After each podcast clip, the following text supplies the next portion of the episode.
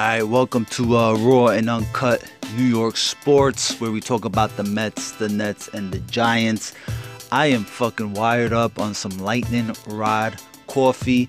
The Mets just finished playing. The Nets are about to start. Um, and I'm feeling great. So usually I don't uh, record anything after the games, uh, win or lose. But like I said, I'm kind of wired up.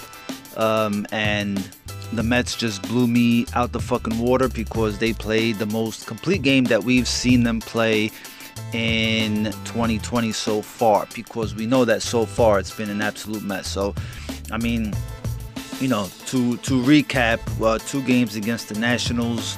We lost last night. Obviously, uh, that game I felt like we could have had it. Um, I think the rain kind of fucked us up, but whatever. You know, there was maybe a few moves that Luis Rojas could have made that would have um, that would have been uh, you know beneficial to to us getting some more runs in and at least tying the game.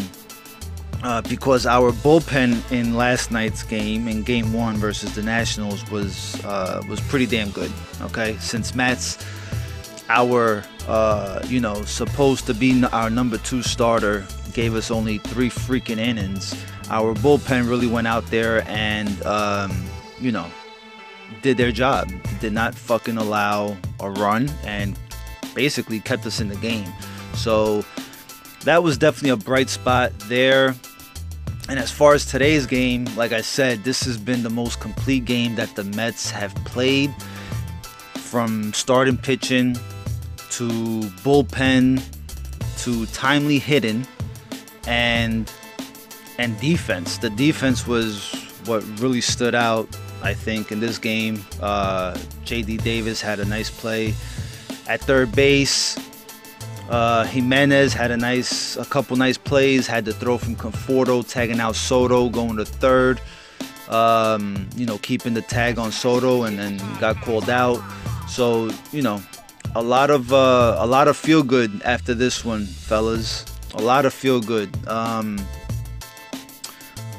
I was I was a little confused by Porcello uh, being taken out. Okay, he had thrown I think 81 pitches through seven innings. He was really cruising. Um, he threw he threw Adam Eaton. He threw him eight pitches in an at bat in the third inning. To every other Nationals batter, he didn't throw more than five pitches. So when we talk about efficiency, that's what this start was by Porcello. He was efficient. I mean, I, I don't understand why he didn't go out there for the eighth. Look, it all worked out, right? You take out Por- Porcello and you put in Lugo for a six out save. I'm not a big fan of the six out save, especially when you have your starter cruising along the way he did. I mean, Porcello looked really good, sinker going, ground balls left and right. Defense was helping him out. Um, but, you know, it worked, right? So I guess we can say it was a good move by by Luis Rojas. But going forward, I mean, I don't see a sense. I just don't see the point of of doing that. There was no need for a six out save. So Lugo could have came in and and just thrown the ninth, right? Because if this shit would have backfired, forget about it. It would have been uh, it would have been panic city for real. So you know, it worked out. I'm glad it did. Uh, Lugo now has uh, an ERA of 2.57 after this save. Porcello went seven innings, five hits, one run, four strikeouts, brings down his ERA to 6.92. Um, you know, another thing from from last night's game, every hitter in that lineup had a hit. Tonight, only Nimmo and Hamilton did not have a hit, but they were both on base. Nimmo got on base with three walks. Uh, he now is uh, he's second in the majors with 12 walks on the season. Hamilton also got on first, then he stole second. So even though those two did, didn't get any hits, they still, you know, they were able to get on base and, um, you know, obviously Hamilton with the steal. So that's that's real nice. Nimmo has six uh, six walks in August. It's only August 5th. He had three today. So uh, really, you know, if if if if you've heard me before, um, I'm I'm really big on having Nimmo and and McNeil, you know, hitting one two in that lineup. So, um, and I think once McNeil heals up and he's able to play, I think that's exactly where he's gonna go. He's gonna you know bat number two because I mean their their on base is is too good to have him anywhere else. Um, and now Pete Alonso looks like he uh, he got a base hit today. Now he's looking like like he's seeing the ball a little better. Uh, five walks in the last three games, so that's a big plus. He's being a little more disciplined at the play, a little more patient, not fucking hacking at everything. That's definitely a bright spot. Listen, if you have Nimmo and McNeil at the top of the lineup and those guys are getting on base, Alonso's not going to get meatballs thrown his way. So I, I know I've said that before, but he's going to get a bunch of junk and you know that's just he needs to be real selective on his pitches. So um, what else? The Mets have an off day tomorrow.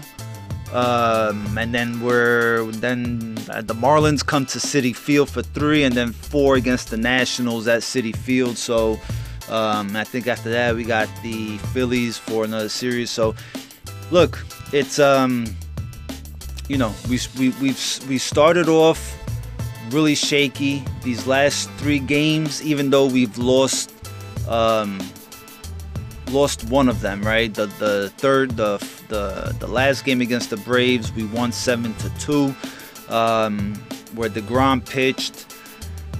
We lost yesterday, um, and we win today. Uh, the bullpen has been very good these past three games. We're talking 10 innings pitched, have given up five hits, have walked five batters, and have struck out 10 batters. So, um, you know, I can't predict the future, but that right there is a really good start to, to, to hopefully for things to come, especially going into a day off. Um, I really wanted us to win this game because uh, you just don't want to go into a day off without you know, losing a game and then you got to play the fucking Marlins. Who I'm telling you right now, the Marlins are a pesty, pesty bunch. Uh, they find ways to beat up, not beat up, but they find ways to beat teams in the uh, NL East. And I think they're like fucking four and one right now after not playing for like, you know, 10 days or whatever the fuck it was. And so it's just a really pesty team. Uh, the Mets should beat them, but that's what I always say. And then, you know, the Marlins will take two out of three or three out of four from the Mets. But uh, look, really excited about this win. You should be too. Um, like I said, I am wired up on some lightning rod coffee.